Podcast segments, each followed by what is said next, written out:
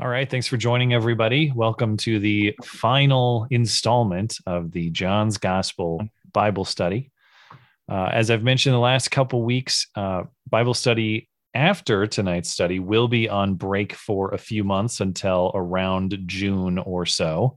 Uh, we have not yet decided what the topic of the or what the the scripture for the next study will be. So again, if you have thoughts about that, if you have requests, strong feelings, uh, head on over to the Bible study page of the website, and there's a form to contact Robert. You can send your thoughts to Robert, and when Robert and I decide what the uh, scripture for the next piece of the study will be, we will consider your thoughts. Uh, and certainly, if there's demand for a particular thing, we will try to accommodate that. Oh, now I do hear myself back, Robert. I don't know.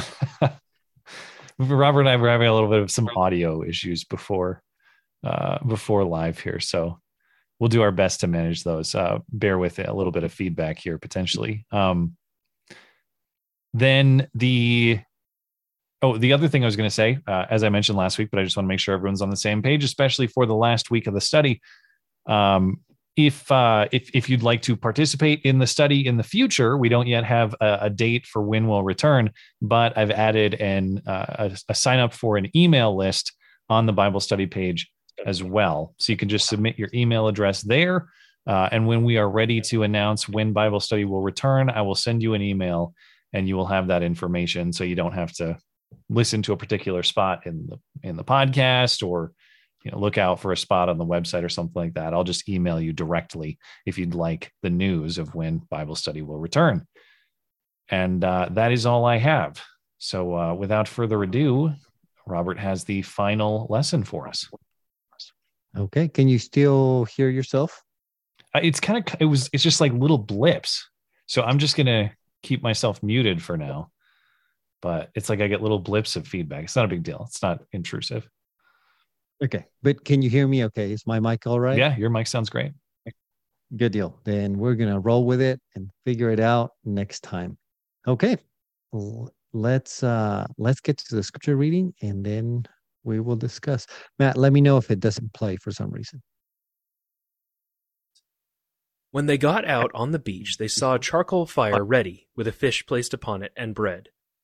Jesus said, Bring some of the fish you have just now caught. So Simon Peter went aboard and pulled the net to shore. It was full of large fish, 153, but though there were so many, the net was not torn. Come, have breakfast, Jesus said. But none of the disciples dared to ask him, Who are you? because they knew it was the Lord. Jesus came and took the bread and gave it to them, and did the same with the fish. This was now the third time Jesus was revealed to the disciples after he was raised from the dead.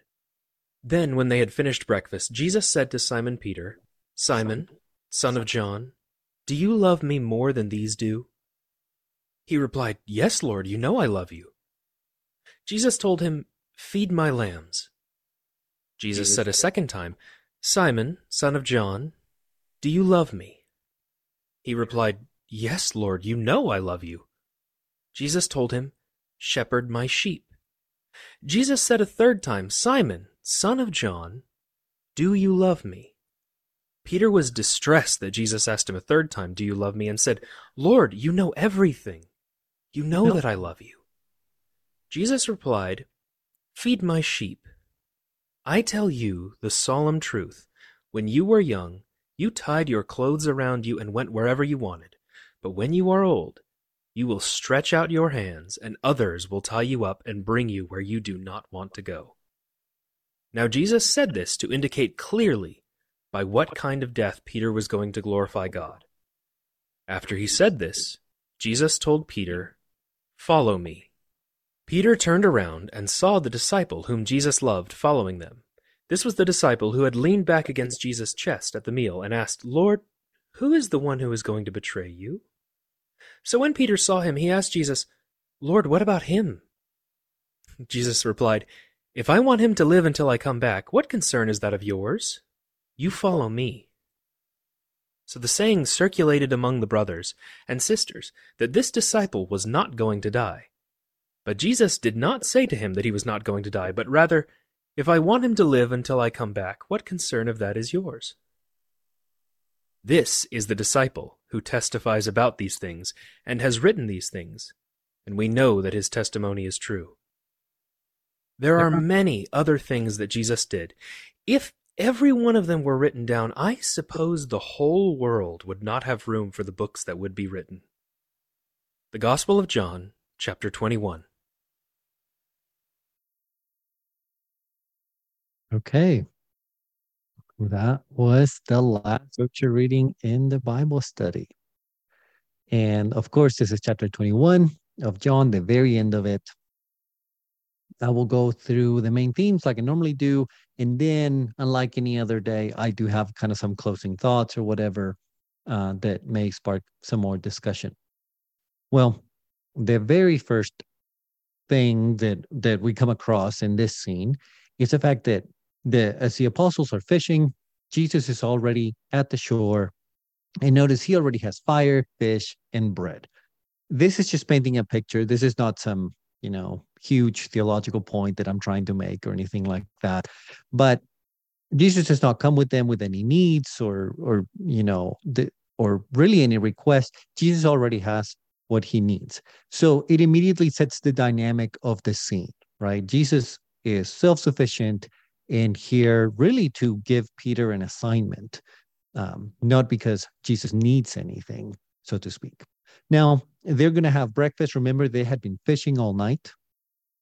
And the, the apostles are probably very much ready to, bre- to, to have breakfast. Just as a, as a historical side note, the wealthy people at the time, normally the wealthy Romans, they would have three meals a day, much like we do today. But pretty much everyone else, including really most of the Greeks, they would have only had two meals a day, um, one at night, and the one in the morning would either be early in the morning or closer to midday, closer to like a lunch or a brunch, if we want to call it that. Okay. So the apostles are tired, they're hungry, and they see Jesus, who already has a fire going. He's got fish cooking and he has bread to go with it.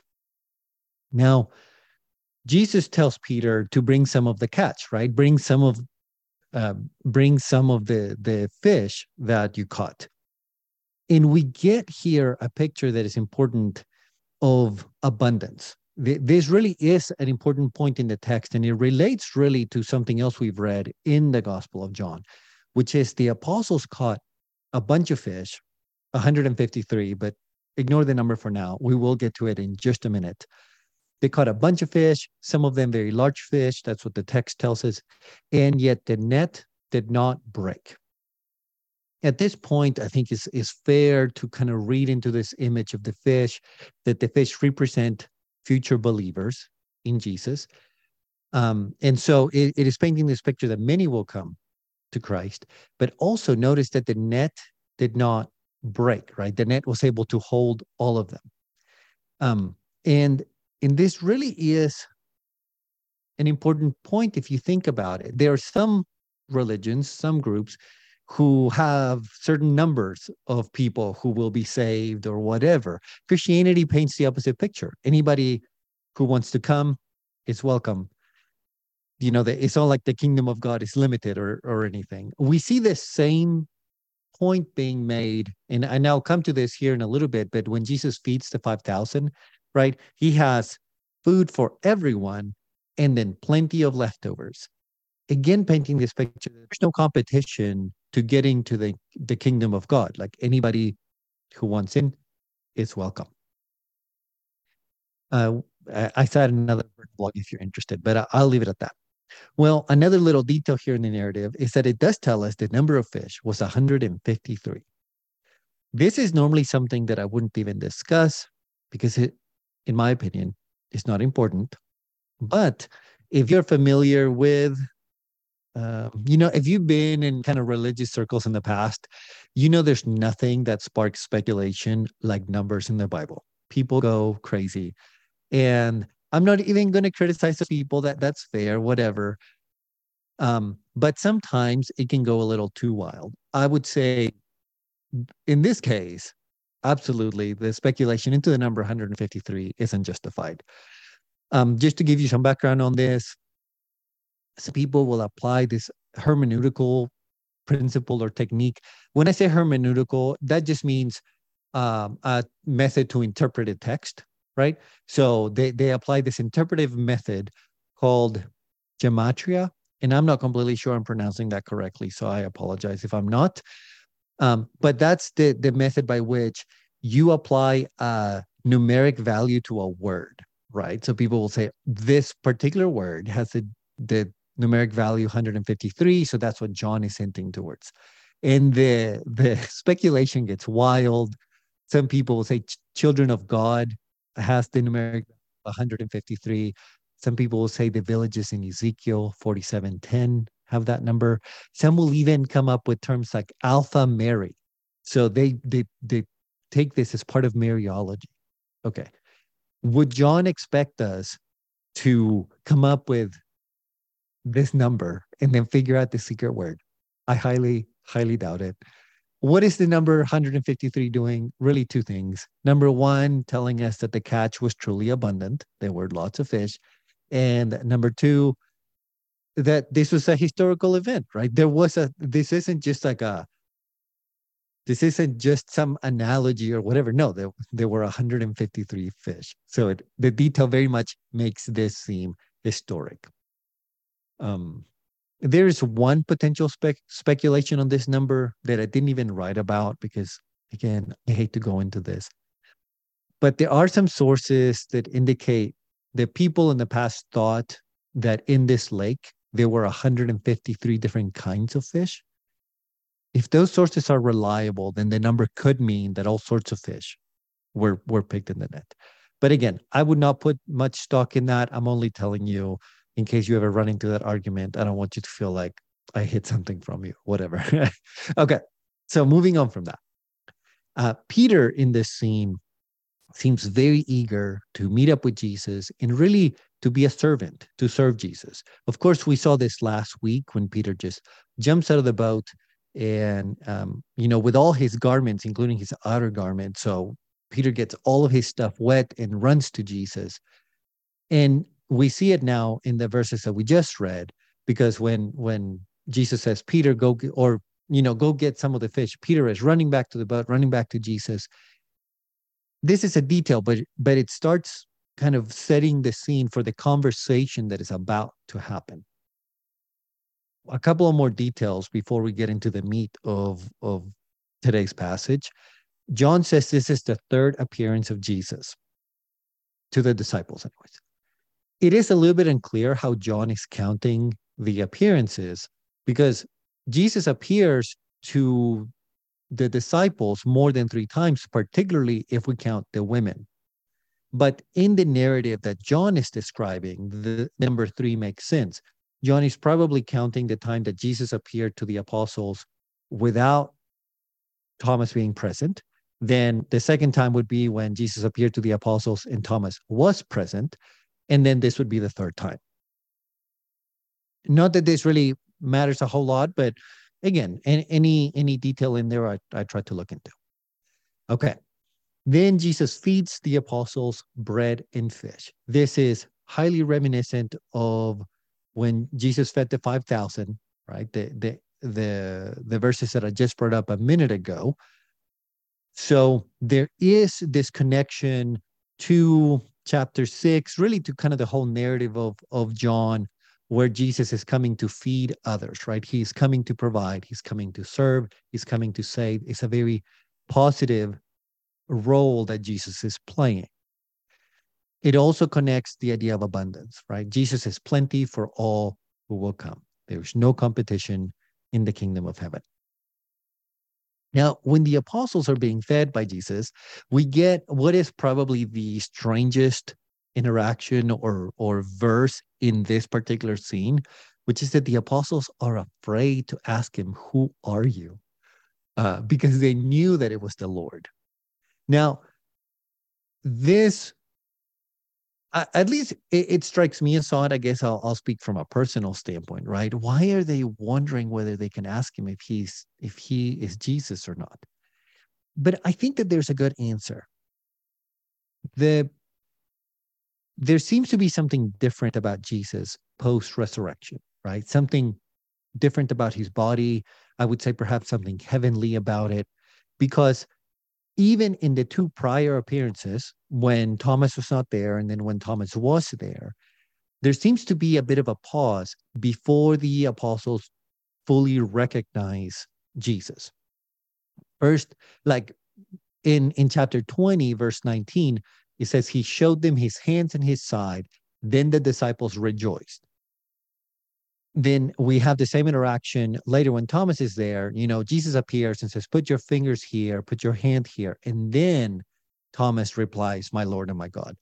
Now, of course, that could be just that they're in disbelief that that their Lord has actually been resurrected, or perhaps he's hinting to the fact that there is something a little unusual about Jesus. Um, but in this case, they can tell it's him, but they still want to ask, right? And I think that what they're the reason the disciples don't actually ask is because if they were to ask a third time, hey, prove yourself, prove that it's really you, that really may come across as a denial. And, and again, I think that that makes sense of that odd interaction there. Well, and after that, we get to the main theme of this chapter, I would say, which is this conversation that Jesus has with Peter. Excuse me. Well, the conversation begins with a question that is a little bit tricky. Jesus says, Do you love me more than these? Right? Or to be actually, let me read it verbatim Simon, son of John, do you love me more than these two? Well, that that do at the end in the translation we're reading is implied. Okay, so really it would be more proper to to cut off the question like I did at first. Do you love me more than these? Question mark.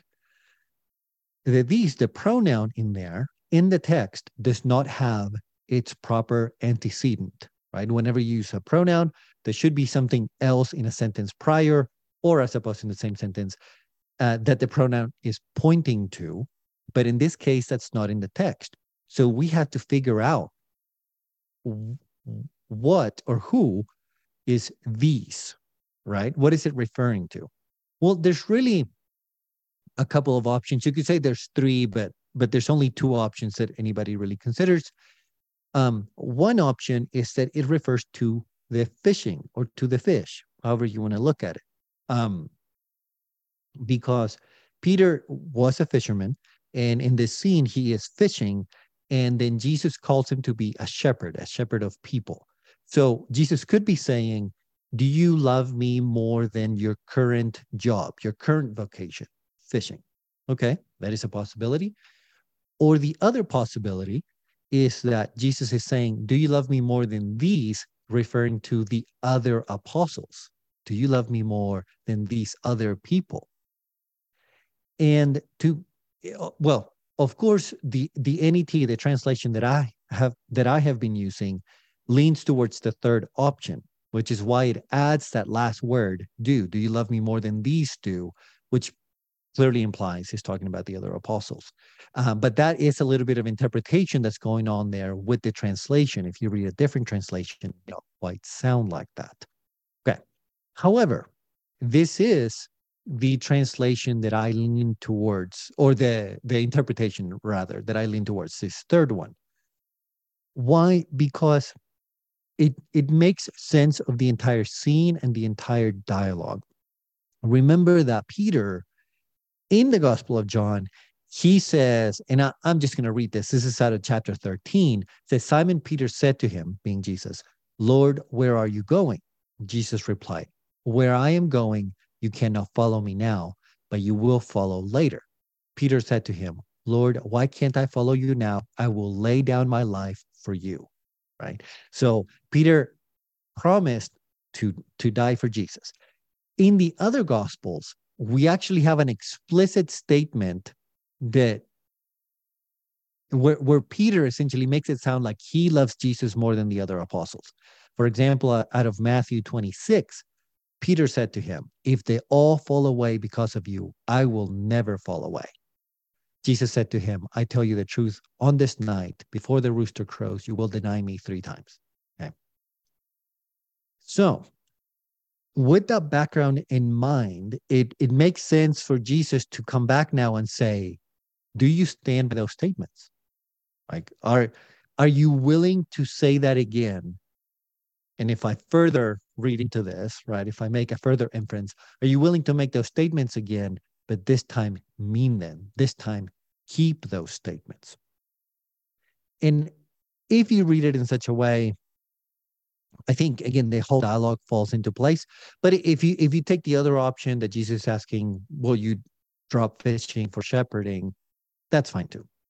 There's there's my two cents on that. You you can make up uh, your own mind. Um, now Jesus asked the same question of Peter three times, and it says Peter is distressed, or at least that's the English word in the NET. Um, your translation probably uses a similar word at any rate, but the, the word in the Greek for distress is a very strong word. It's actually the exact same word used in John chapter 16 to describe how the apostles felt after the death of Jesus, right? So the, the point I'm making here is Peter is deeply hurt that Jesus is asking him this three times. And, and that hurt shows that Peter is being sincere every time that he says, Yes, yes, yes, I do love you. I do love you. I do love you um you know like what else can we show you um so we the interaction here with peter i think is is a very sincere one peter has had a full change of heart peter is ready to commit to the cause um you know to do whatever it is that jesus asked him to do well the interaction actually let me I'm going to go kind of a little bit out of order with, with my blog, but let me talk about the, que- the these questions and answers, particularly the word being used for love. I I'm about to probably make some people mad, and I apologize if I do. I'm not trying to, but in in Christian circles, we normally make a very big deal of the different Greek words that are translated as love in English. Right? Greek has many words for it. Um, I normally I think people would say five. Um, you know, like to give you examples that are not in this text, but you would have eros, like the word for erotic, uh, which that would be the sexual kind of love. Um, or you have more of the uh, family kind of love that is uh, storge, I think. And then in this text, we deal with two words. One is agape, and the other one is phileo. Okay. Now, agape love, normally, like I said, at least in Christian circles, what we, we would talk about it is that agape love is the highest form of love. Right? It's the love that really wishes well for the other person, not expecting anything in return. Is the kind of love that is truly uh, self-sacrificial, right? It is the way that God loves us, and it is the way that we should love God back, and ideally the way that we should love one another. Now, phileo has a different semantic range. This is normally the kind of love that friends or brothers have for one another, right? Hence the city of like Philadelphia, right? The, the city of brotherly love. It comes from this Greek word. Now, here's here's the kicker though, that although the semantic ranges for agape and phileo are different, so normally the points that that Christians are making by using those different words are true. I again, normally it's fine to point out the differences between these two words. But people can take it a little too far. These two words sometimes can be used interchangeably. They can be used as synonyms in the Greek. And John absolutely does that throughout the Gospel of John. In fact, the love from the Father to the Son, it is described using both words, agape and phileo, right? And in this text, you see that again. In the first question, Jesus says, Hey, do you agape me? The second question, again, do you agape me? But notice that Peter responds eh, all three times, Yes. And then he uses phileo, love, right? And so Jesus then again says, Do you agape love me? And Peter says, Yes. Phileo love you. And then in the third instance, Jesus uses the same verb as Peter, phileo. And, and Peter says, yes, phileo love. Okay. So if you think that these words always mean different things, this story makes no sense because it means that Jesus kind of downgrades his request, right? It's like, hey, Peter, do you really love me? Like this high form of love. And Peter is like, no, only low love. And Jesus goes, no, do you really love me? This high form of love. And Peter goes, no, only the low kind of love. And then Jesus goes, okay, so you love me in this lower way. And Peter goes, yes. And then they rejoice. it does not make sense. I'm sorry, this is a, a, a very long excursus. The point I'm trying to make is um, sometimes these words are used, uh, these words are used interchangeably. Certainly in this case, that is that is so. And we should be careful not to overstate our understanding of, of Greek, right? Um, okay. So with that little Greek wrinkle out of the way, not only do we have these these three questions and answers but jesus makes um, uh, a prediction right? He says i tell you the solemn truth. When you were young you tied your clothes around you and went to where, wherever you wanted. But when you're old you will stretch out your hands and others will tie you up and bring you where you do not want to go. Now what is the image here? What is the implication? It is somebody being bound right? Somebody being bound and being taken where they do not want to go. It is a, a very strong implication of execution. So, so Jesus seems to be saying here, when you're old, you will be arrested, you will be in prison, and you will be ex- executed.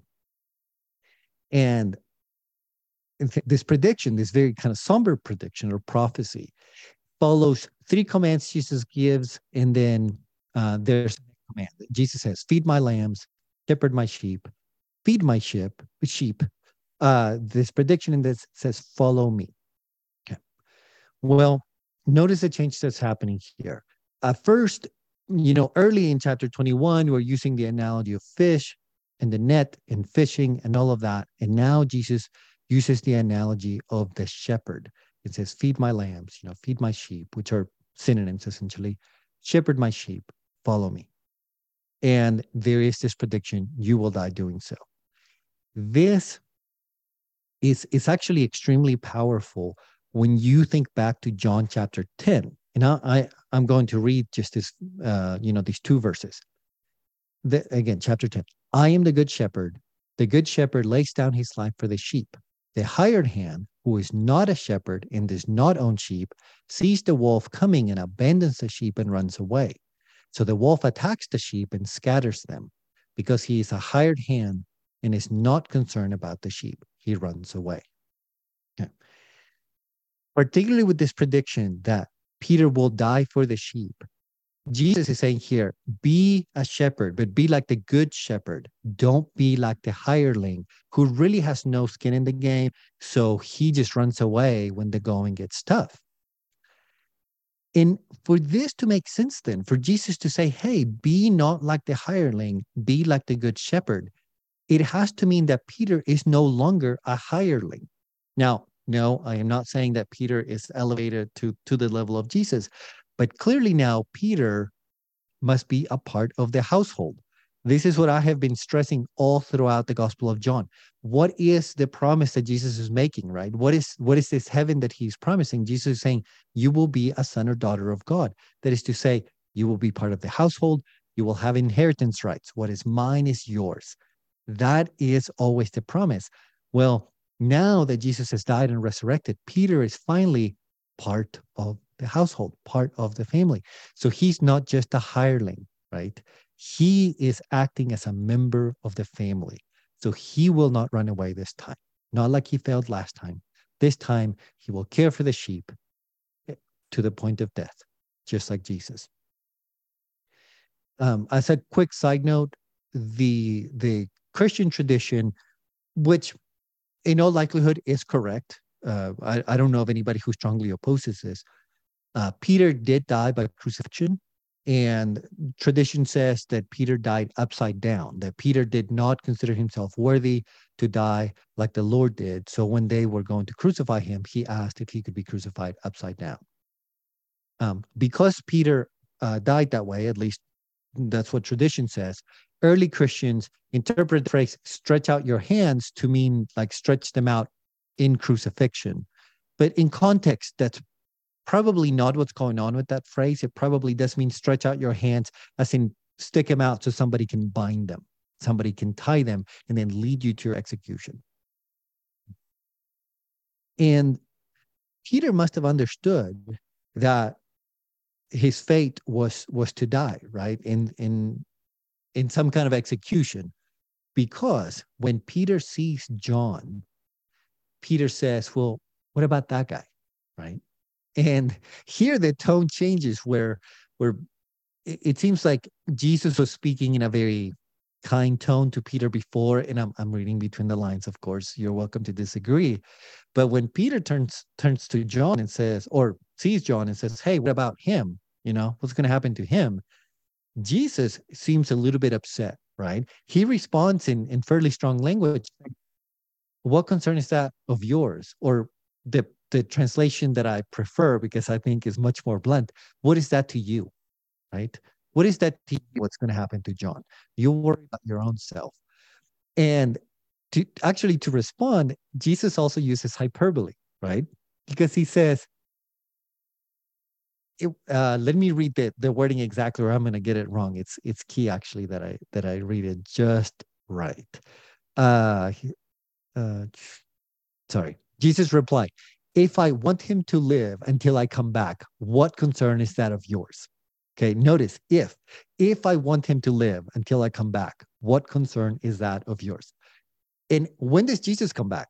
Jesus comes back at the end time, right? At the at the eschaton, when everybody goes to heaven, so to speak. That phrasing is a little inaccurate, but let's go with it for now. So notice that Jesus is using hyperbole and says, if I want him to live forever, what is that to you? That's what's going on there. And I think that this is actually a very important interaction that we get here at the end of, of John's gospel. Because as Jesus is leaving and, and his followers are left behind, and probably another phrase I, I shouldn't use is going to confuse people, but as, as people are, are left behind, you know, what are our roles and do we have some right to be jealous of, of the lives of other believers compared to ours of their tasks and you know as compared to ours and this the very strong answer from jesus is no no that it, that that's not how the call from god works and that that word for call is actually the exact same word that we translate in english also as vocation right? That's not the vocation of God. That's not how it works.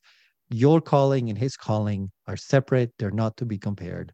You know, we we ought not to feel jealousy towards another believer in their role. The the best way that I can explain this really is a prayer that gets used in the Wesleyan tradition.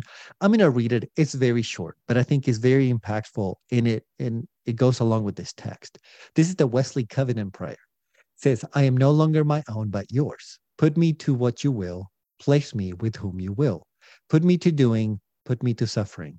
Let me be put to work for you or set aside for you, praise for you or criticize for you. Let me be full, let me be empty. Let me have all things, let me have nothing. I freely and fully surrender all things to your glory and service.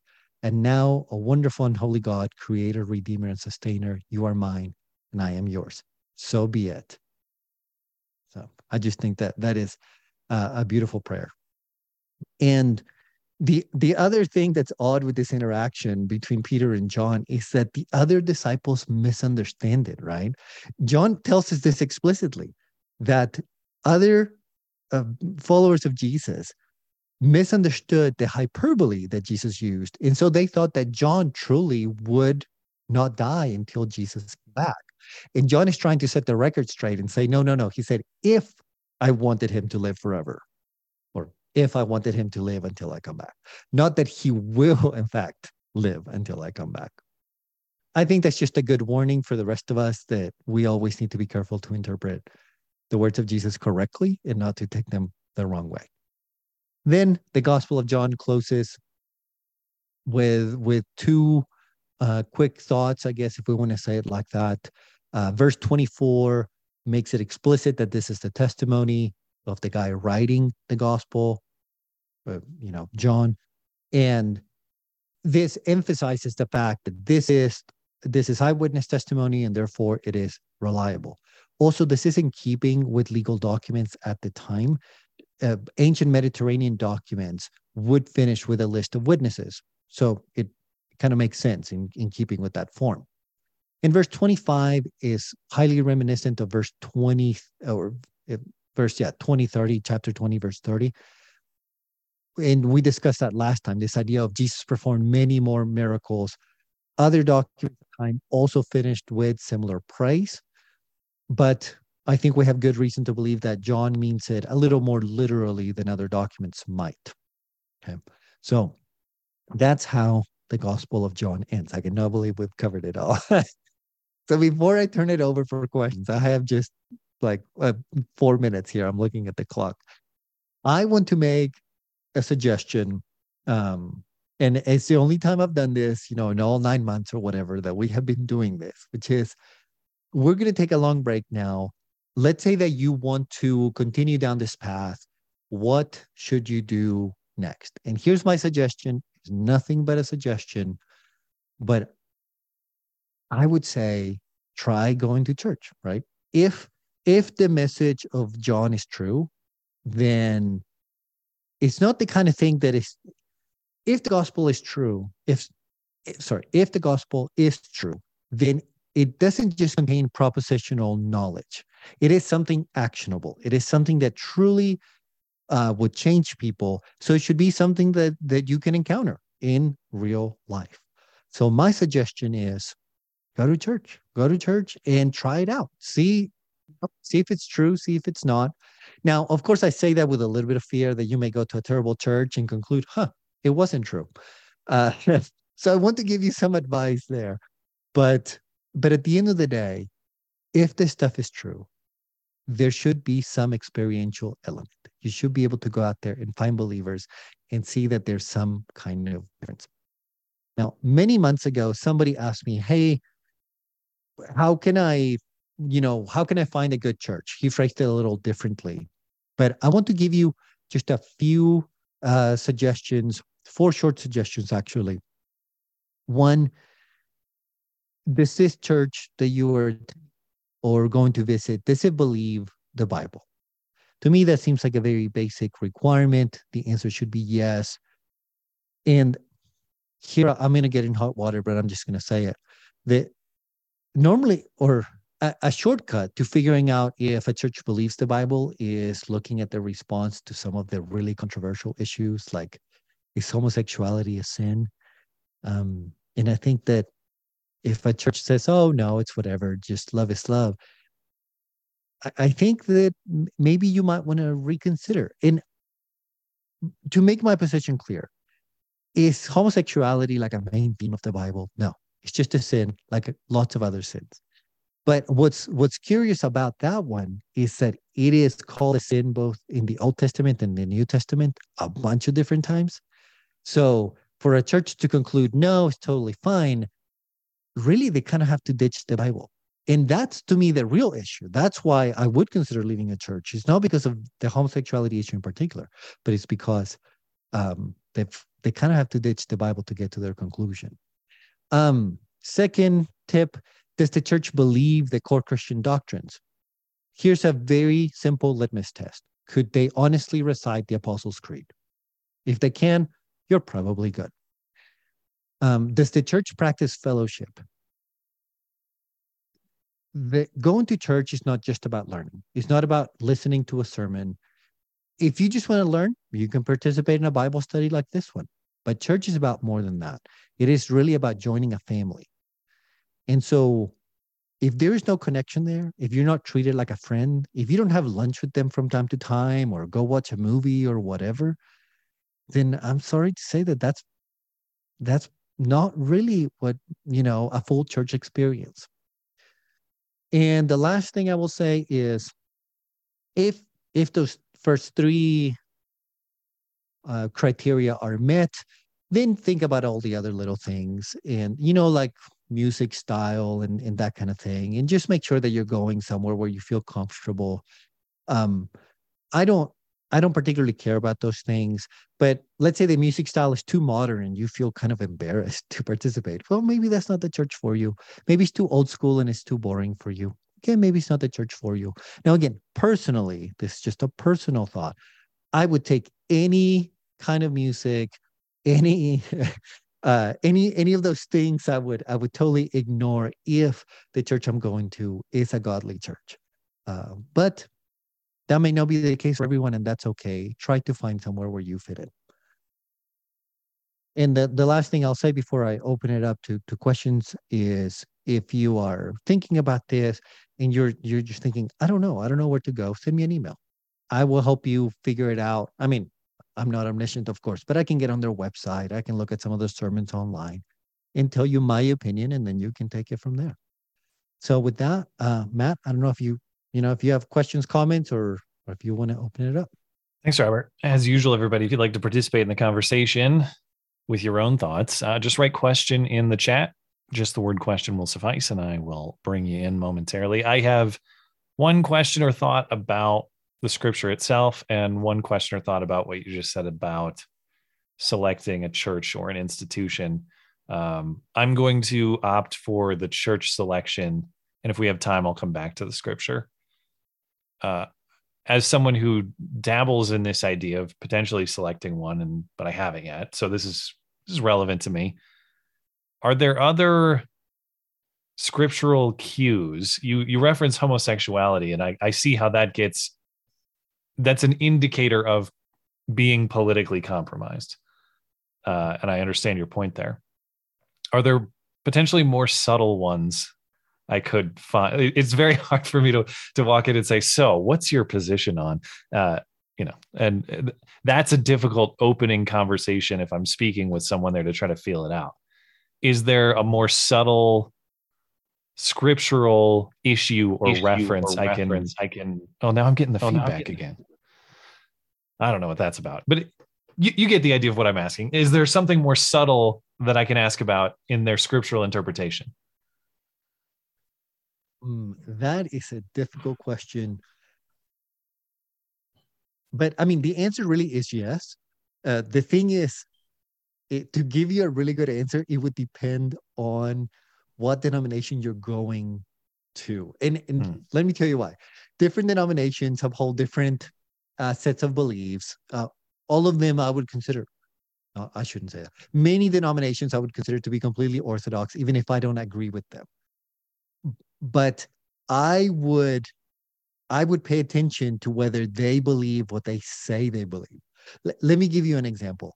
If you go to a Southern Baptist church and they have a female preacher, I would be highly skeptical. Why?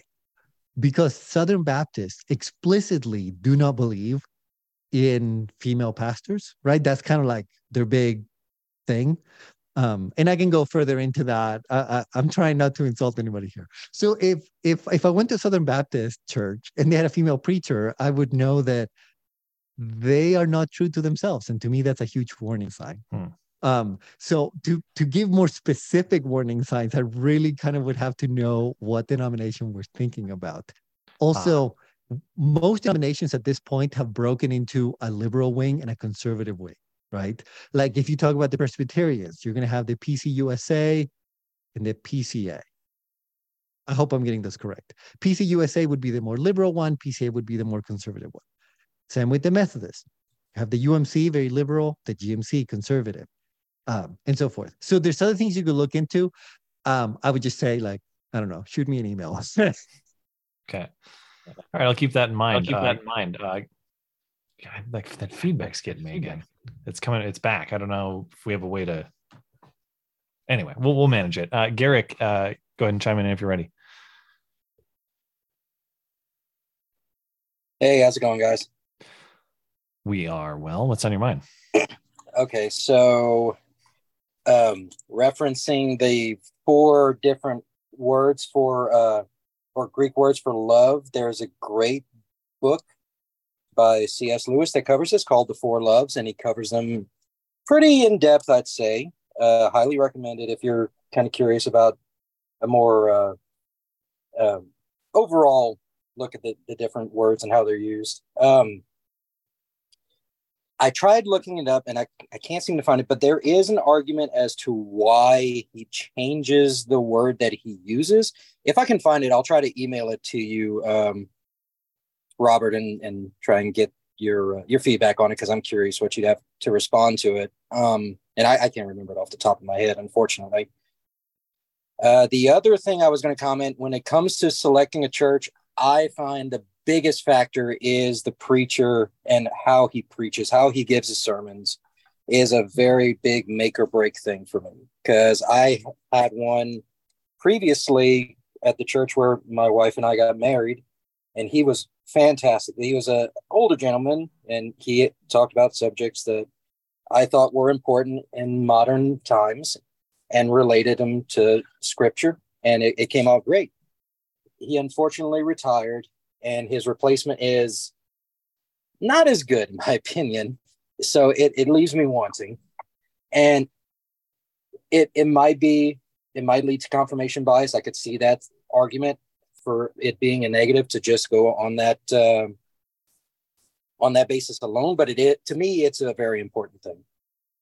It'll definitely want you to go keep going to church, in my opinion. All right. Thanks for the thoughts. Robert, did you uh, have any response to that? Yeah, very quick thoughts. Um, one, I I am not um I'm not denying, by the way, that the four Greek words for love, the the four that are being referenced anyways, have different semantic ranges. That's absolutely correct. I'm not denying that. All I'm saying is these words sometimes are used interchangeably in the Gospels, we can't just assume that they're always being used for their distinctive semantic connotation. So we just we just need to be careful in that that we don't always go, oh, he used agape or he used phileo, so he must mean this, that, or the other. Sometimes they are used more casually. We do this as well in English. Everyone everyone does this in their in their native tongue. Uh, so that's the only point that I am making that in this case, and actually throughout the Gospel of John, John is not careful about always distinguishing these two words. The biggest evidence of that is you will find verses that it says, God the Father loves the Son with both kinds of love, agape and phileo. So clearly, John is not always making that distinction. But again, I want to stress it. I am not saying that the distinction is never there. I'm just saying that it's not always there. And I have read that book by C.S. Lewis, phenomenal book highly suggested. Uh, and as far as the suggestion on on church finding, great. I fully agree. I accidentally skipped over Gilgamesh again. So Gilgamesh, go ahead and chime in. Oh, it's fine. No, he was actually he put it in way at the beginning. So, oh, okay. Well, yeah, you're, maybe you're, you did again the second yeah. time. I see. So I no, this time he actually was before me. I looked. Got he was before me. All right. Here's the thing is that, you know, with the Catholic Church, the problem is the guy running it is a Jesuit priest. If you know anything about Jesuits, not a good sign when he's saying all these ter- like gay marriage and all this stuff and oh we need to support you know this and this i'm like and somebody paul joseph watson did a whole video on this where he pointed out that everything that the pope currently says goes along exactly with with what you know the of Satan, you know, let's get rid of the whole border thing, all that stuff that he keeps pushing, this globalization. It's exactly the message that Satan and Lucifer talk about. And this is a big reason. And anybody who criticizes him, he's removed them from the church. And that's another problem I have with the church itself is something Blonde brought up about her church that she used to go to. They replaced it with a more progressive you know, priest and everything that was like, oh, this is okay, this is okay. Um, but I have a suggestion for the next Bible study. You could either a possibility of Peter or Matthew for the next one. Their gospels, those are two possibilities because, you know, not just, you know, Matthew's an interesting one and so is Peter um, and everything. I thought I'd bring that up. But um, yeah, it's um, I found it real hard because I live in Portland, and if you know shit about this city, it's like going to church is like Catholic church is like they're they've become very progressive with along the lines of what the Pope says, and I'm like, oh god, I can't go there. So I don't really go to church, but I still read the Bible and everything, and you know, it's all about if you believe in God and you know Jesus your Savior, anybody can get into heaven as long as they repent their sin. Even a homosexual can get into heaven if they say, "Oh, I regret the lifestyle I've lived." But um, yeah. So I just want to mention that about you know why I sort of don't go to church is because the guy running the church is a Jesuit, and you if you know stuff about them, not a good sign of who's running the Catholic Church. In fact, that he's removed anybody that criticizes him from the um, Vatican. So yeah. Your thoughts, Robert? Yeah. Um, I would say if if you're Catholic and you're going to Catholic church, it is very much true that a church will look a little bit different if it's being led by, say, a Franciscan or a Jesuit. Uh, these are different orders within the Catholic Church, Mhm. and they do have, in theory, they have the same beliefs, and they just have different practices. And I know that that is a oversimplification of the matter, but, um, but yeah, you will get a different experience. But I don't really want to weigh in on one order or the other. Yeah. I have attempted to stay non-denominational, uh, but I would just say, if you know, if one church is not working for you, try um, try going to another if if you can. I I do think it's important, but I'll just leave it at Yeah. that. I thought I thought we were gonna get the formal declaration of who's satanic and who is not. Oh, oh, I, I believe it's the Jesuit. Pretty. The guy running the the church is a Satanist. I just I mean do. I'm trying to put uh, Oh, diplomatic Robert on the hook. That's all. Oh, come on, Matt. You, All right. It's okay. All You'll right. be Thank you, man. Appreciate Huh? it. Bye. Uh, Thanks. Uh, thank you. Let's see. Uh, Denby, you're free to chime in if you're ready. Uh, yeah. Um, well, just uh, first because it's it's an interesting callback to the last one. Um, you know, uh, Robert gave, uh, you know, gave uh, the covenant uh, prayer there, and you know that's um, that's that movement is directly where the, the terms redneck and hillbilly come from. It comes from the the Scottish Covenanters. Uh, the Covenanters wore wore a red kerchief around their neck to symbolize that they were willing to you know, lose their heads for their faith. And uh, the hillbilly thing, that was, uh, they were called Billy Boys, as in they were supporters of the Protestant Prince William of Orange. And, you know, as you know, a common form of William is Billy. And that's where it comes from because they fled to the hills of Scotland to escape persecution. They called, or they, were called hillbillies. And of course, um, a lot of them settled in in uh, in in the, in America, you know, like especially the Carolinas and so on. So that's where that comes from. It's just Hmm. kind of an interesting thing. The other thing is um, about the the churches. It's it's it's it's very complicated. Um, I'm I'm in Canada, and I was raised in the Anglican Church, and my diocese is quite a liberal one, but it's it's actually liberal because they're not they don't have drag you know drag queen stuff or you know and and so I what I would say about them as far as I can tell is they don't really condemn homosexuality but they don't condone it either. They don't have sermons saying like oh you know you know homosexuality is not a sin and blah blah blah you know so there's it's it's it is really complicated. It's hard to know from the outside what you're looking at. Um you know and you know as as robert said it's like the the southern baptist like you you you would have no idea from the outside like what whether or not it was weird that they had women preachers or not. You know because you know as robert says there's all all kinds of um not extraneous but different beliefs and different denominations that uh, tell you different things about where they are theologically. You know so that's that's one thing that it's um you know of course you're welcome to ask us any of us by email if, you, if there's some denomination that you've looked at and you know you're interested in you know one of us happens to be that. Um you know yeah so that's just a you know a, a suggestion because it's it's not easy it's not easy to know what you're looking at from the outside um and uh you know, as, as was indicated by Robert, it's not it's not always easy to tell if you're getting a straight answer about what they believe or don't believe, and so on.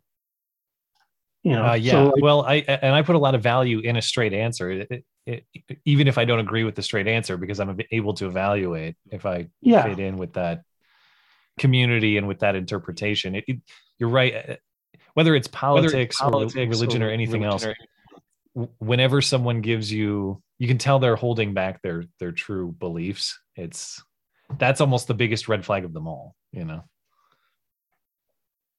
Mhm. Anyway, uh, thank you for the thoughts, Denby.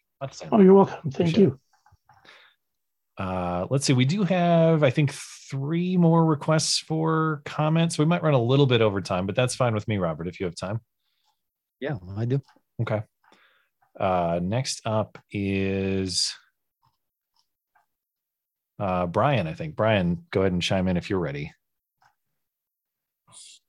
Thanks, Matt. Um, yeah, I, I don't want to beat a dead horse here. We've we've kind of talked about this a little bit. I just wanted to expand on my point in the comments. Um, if you read Second Peter one three through eleven, he's talking about participation in the divine nature, and he says uh, because God has given given us these promises, and you can escape the corruption of the world caused by appetites and participate in the divine nature, which is what Jesus was talking about it with the descent of the Holy Spirit. He says, therefore, make every effort to add to your faith excellence to excellence, knowledge to knowledge, self self mastery to self mastery, perseverance uh, to perseverance, uh, godliness to godliness, brotherly kindness, or Philadelphia to Philadelphia. Um, I mixed up the order, but uh, Philadelphia, then godliness, then uh, then agape. And so, in the context of spiritual development and maturity, he, Peter himself does make a distinction, and reading that, you can't help but think of his conversation with with Jesus on the beach, where he where he asked him, "Do you agapeo me?" Yes, Lord, you know that I I phileo you. And then he asked him the third time, "Do you phileo me?" the The whole the whole conversation was basically to humble Peter because he had overstated his level of devotion and learned by having denied him that he didn't have that level the reason he was hurt was that uh, as as I read it, and and of course, you're I don't I don't know that I'm changing your mind. I just wanted to offer that a perspective on why it does make sense that he, there's a distinction there. Jesus is expressing his own hurt as if to say, "Do you even have this level of love for me?" And Peter was hurt because he asked him that, and then he said, "Yes, Lord, you know that I phileo you." And then he tells him you're going to be martyred when you're older as if to say you don't you're not at the you're not that don't have that level of maturity and devotion now but you will you are going to grow into it and so it it in reading sec, reading second peter it just so happens he predicts his death in that uh that epistle too but anyway i just wanted to to kind of offer that different perspective and uh you were free to of course to to tell me why i'm wrong or where to where I might be, uh, what I might be overlooking there. Did you have a response, Robert? I mean, I think it, has been discussed already. My, my contention is John doesn't make the distinction in the Gospel of John. Uh, in the my strongest evidence there would be that when he talks about the love of God to the Son, which is the highest form of love, John uses both words, agape and phileo. So it if if we're always supposed to make a distinction it, it creates issues in the gospel of john. Now i think he, brian is fully correct that peter is making the distinction. So again my argument is not that the distinction is never appropriate it's, it's just that it's not always appropriate. But at this point i think people can can make up their minds. I'm glad that brian uh, kind of argued the other side so people can be aware of that. Thanks brian. Uh, donald if you're ready go yeah. ahead. Uh, just a quick one on that 153. These are poor men. They count every fish. so have to grab each one. Um, and then just on the uh, church search, um, yeah, church's website can be really useful. I had a recommendation on a Presbyterian church just a few blocks away from me. And I mean, that's the denomination I was raised under. And uh, so I checked out their website, and their latest service was all about, um, you know, social justice and equity and yada yada. So that saved me a trip on that Sunday morning. Um, but man, uh, all the best to any and all of you who are going to be engaging in that search. I'm currently commuting out to a place that's like 20 miles away. Hmm. Um, but having um, having a church where they have like weekday, weeknight Bible study, something like that, man, that would be really useful too. And that's that's what I'm still looking for. So God bless. Thanks. Thanks so much. Thanks, Donald. Uh, And can, can I add just oh, something? yeah, go ahead. That I'm so glad that Donald said that. When you ask your original question, what other red flags can you be looking for? He he hit the main one, and I could not think of it at the time. All the social justice stuff. Um, if and this actually has a name, is what we would call the social gospel. Essentially, um, and I'm gonna summarize this very crudely, but people who think the gospel really is good because of the social changes that it brings about, right? Um, they are going to have this heavy emphasis on social justice. They're probably on board with everything that, you know, Twitter's on board with or whatever. and if so, essentially, yeah, if the church sounds just like all the big corporations, mm, that I would say that's a red flag. But I, I'll leave it at that. All right. Uh, lag. If you're ready, go ahead. Yeah, hi. Nice to um, talk to you guys. Um, so I had uh, sort of two questions and then a a, a brief uh, a brief comment. Uh, the, the comment, of course, is regarding uh, since C.S. Lewis's Four Loves book was mentioned. Just to note that it that is that's on YouTube with the uh, audio version, Hmm. as well as there's a uh, channel called uh, C.S. Lewis Doodle. If you guys have not heard of it, it's great. It's just um, essentially the C.S. Lewis's audiobooks put to a sort of draw my life style uh, video depicting all the stuff that he's talking about. So that's an excellent resource if you want to uh, look at C.S. Lewis's stuff. If Four Loves is on there with a separate video for each section, so that's great. Uh, the the two questions. Um, one of them may have already been answered in a previous uh, talk, and since I this is just the first time I've been able to join, I might have missed it. But especially since so much has been talked about some of the um, translation and language stuff tonight, I just was uh, wondering uh, what sort of uh, translations you might uh, recommend or recommend that we sort of avoid. That's the that's the first question. And then the um, the other one has to do with uh, when looking for new churches.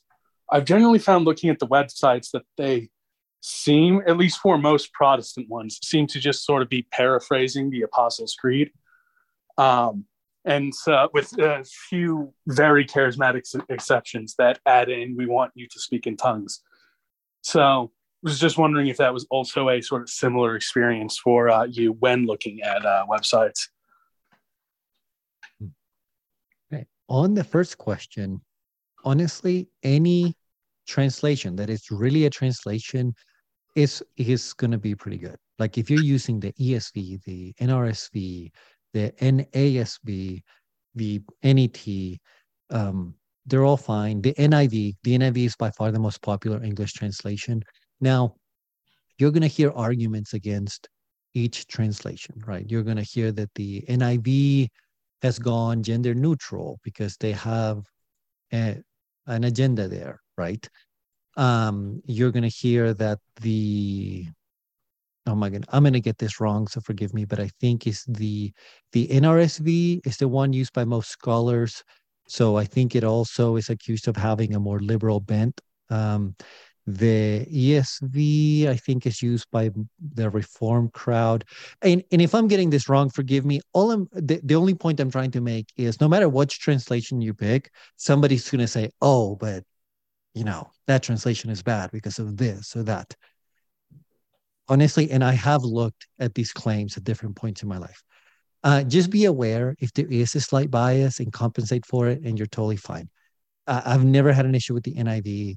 I know they're using more gender neutral language. I move on with my life. It is fine. Actually, the reason I use the NET is because it's not very popular. So people don't rage against it because they're not even aware of it. and then the notes tell you about the different ways that it could have been translated. So I feel like it's fair in that regard if you get the version with the notes.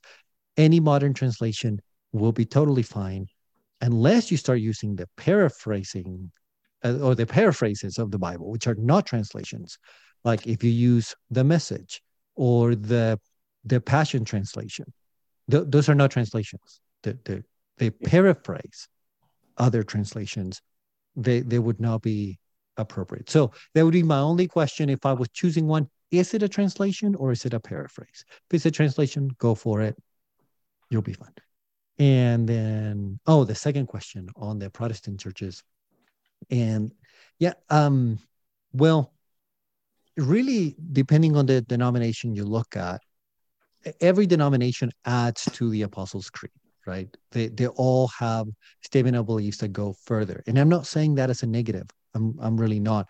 But I'm saying that really you're not going to find a church that is that is true to the you know early church or whatever. Everyone makes that claim uh, because they want more legitimacy, but everybody's adding a little bit, and and you should just look into that uh, of course, it's most noticeable with the charismatics because you walk into that service and it looks completely different, right? There's singing and dancing and speaking in tongues and things happening. Uh, but but really, I think uh, any denomination will have it, its distinctives, um, and for the most part, we consider those to be secondary things, and and we're not gonna hate one another for that or call each other non-believers for that. Um, but I, I hope that answers your your question um, you know i don't know. That that's a tough one to answer. Thank you leg. Thank you. Appreciate it. Uh, okay daniel go ahead if you're ready. Oh hey guys. Yeah um, on the topic of um, church hunting and all of that um, i just wanted to um, mention a concept that uh, I don't think gets enough attention these days in most modern churches, um, and that is the um, the notion of uh, the catechism. Um, this is something present in both Catholic and Protestant churches if they have a, a strong association with um, Reformed theology in particular, but um, many many modern churches that you know modern Protestant churches in particular that have sort of uh, drifted away from uh, really uh, deep, I guess, uh, doctrinal study. Um, they don't do a whole lot of this, and, and, I think that's unfortunate because I think studying catechism can really teach you the uh, it, it can it can show you exactly what the Christian faith actually is um, by examining the uh, the questions and answers and um, and all of that. So I, I, just wanted to throw that out there. The um, you know the, familiarize yourself with the word catechism and um, see what see what your prospective church thinks about the idea uh, uh and whether or not they have that kind of uh, discipleship. I guess. So uh, if you had any comment on that, Robert. no, I I agree. I think catechism is very important of course, normally the, you know, it's more the Catholics who use that word, but all Christians should believe in that. It's the idea of training someone in the faith. And if your church has no interest in training you in the faith, meaning talking about this stuff, learning the Bible, learning doctrine, learning theology, they have no interest in that. Yeah, I would say that's a bit of a red flag. Also, a comment in the chat here, and this might have been a reference to a prior one, so I'm not sure where the idea originated, but I see it from Lady Golden Dragon, and this is a good clue I should remind myself of. Uh, did the church stay open? That's a that's a good indicator of um, commitment to a lot of things. Let's put it that way. Commitment to their faith, in addition to a, a number of other important things. But I would agree that's an important indicator to me personally. Oh yeah, absolutely. I mean, if we're just using kind of rules of thumb, because I understand these are generalizations, but yeah, I would say any church that stayed open is probably pretty solid. I fully agree.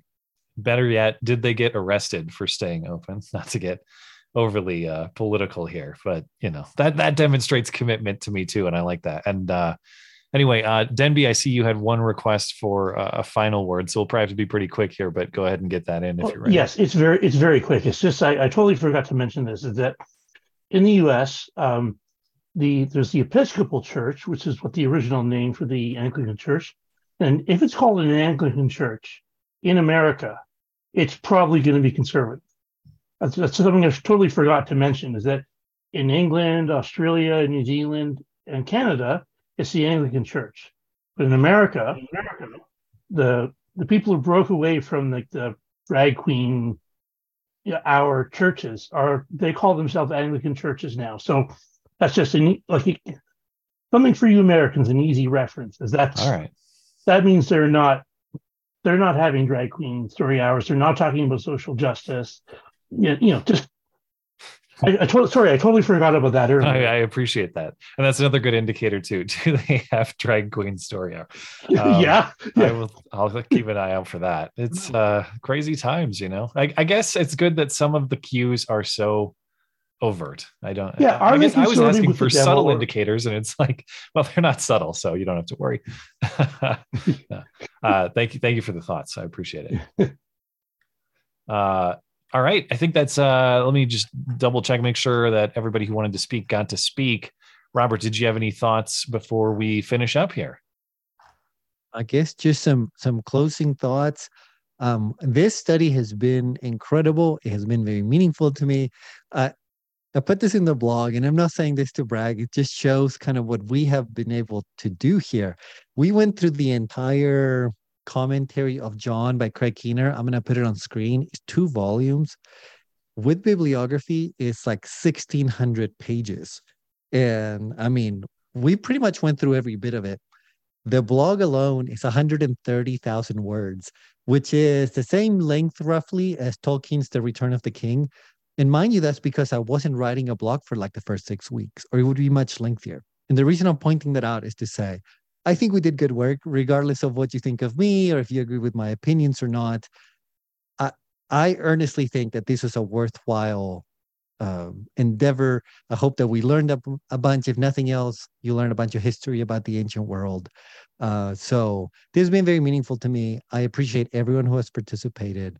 Uh, thank you, everyone, for your input. Thank you, everyone, for your emails and, and comments or whatever.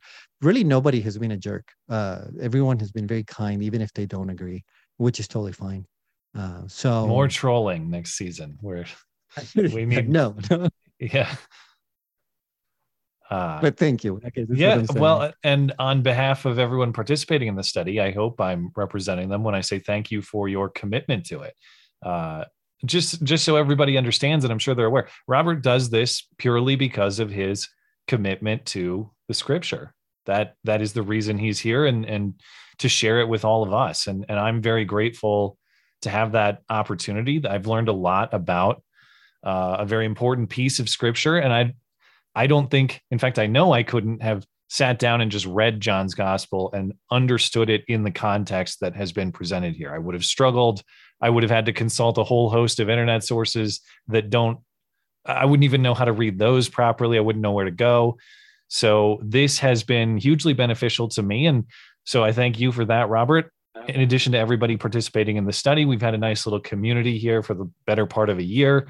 And I very much hope that this will continue. So uh, before we're finished up, I will remind everyone if you would like to return in uh, June or when we do return sometime in the summer, again, there's an email list on the Bible study page or a sign up for an email list on the Bible study page of the website. I will send you an email when we are ready to resume, should be sometime around June.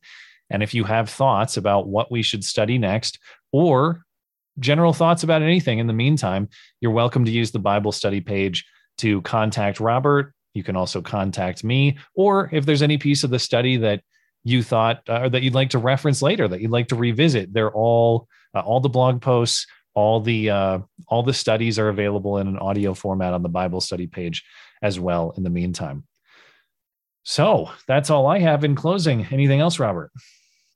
no, that's it. See you guys in a few months. All right, thanks, guys. We hope to see you back sometime around June.